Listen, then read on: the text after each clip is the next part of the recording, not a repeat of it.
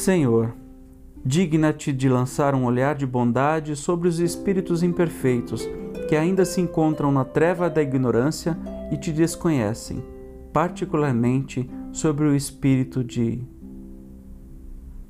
Bons Espíritos, ajudai-nos a fazer-lhe compreender que, induzindo os homens ao mal, obsidiando-os e atormentando-os, ele prolonga os seus próprios sofrimentos. Fazei que o exemplo da felicidade de que gozais lhe seja um encorajamento. Espírito que ainda te comprases no mal, vem ouvir a prece que por ti fazemos. Ela te há de provar que desejamos o teu bem, conquanto faças o mal.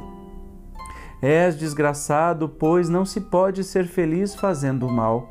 Porque então te conservarás no sofrimento quando de ti depende evitá-lo? Olha os bons espíritos que te cercam, vê quão ditosos são e se te não seria mais agradável fruir da mesma felicidade. Dirás que te é impossível, porém, nada é impossível àquele que quer. Porquanto Deus te deu, como a todas as suas criaturas, a liberdade de escolher entre o bem e o mal, isto é, entre a felicidade e a desgraça, e ninguém se acha condenado a praticar o mal. Assim, como tens vontade de fazê-lo, também podes ter a de fazer o bem e de ser feliz. Volve para Deus o teu olhar, dirige-lhe por um instante o teu pensamento e um raio da divina luz virá iluminar-te. Dize conosco estas simples palavras: Meu Deus, eu me arrependo, perdoa-me.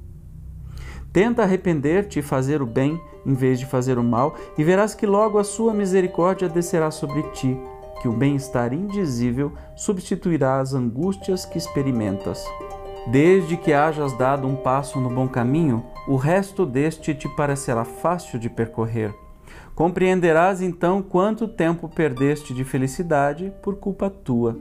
Mas um futuro radioso e pleno de esperança se abrirá diante de ti e te fará esquecer o teu miserável passado, prenhe de perturbação e de torturas morais que seriam para ti o inferno se houvessem de durar eternamente.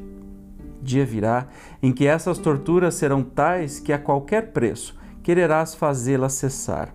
Porém, Quanto mais te demorares, tanto mais difícil será isso. Não creias que permanecerás sempre no estado em que te achas. Não, que isso é impossível. Duas perspectivas tens diante de ti: a de sofreres muitíssimo mais do que tens sofrido até agora, e a de seres ditoso como os bons espíritos que te rodeiam. A primeira será inevitável se persistires na tua obstinação quando um simples esforço da tua vontade bastará para te tirar da má situação em que te encontras. Apressa-te, pois, visto que cada dia de demora é um dia perdido para a tua felicidade. Bons Espíritos, fazei que estas palavras ecoem nesta alma ainda atrasada, a fim de que a ajudem a aproximar-se de Deus.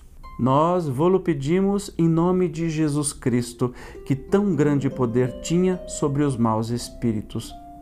Assim seja.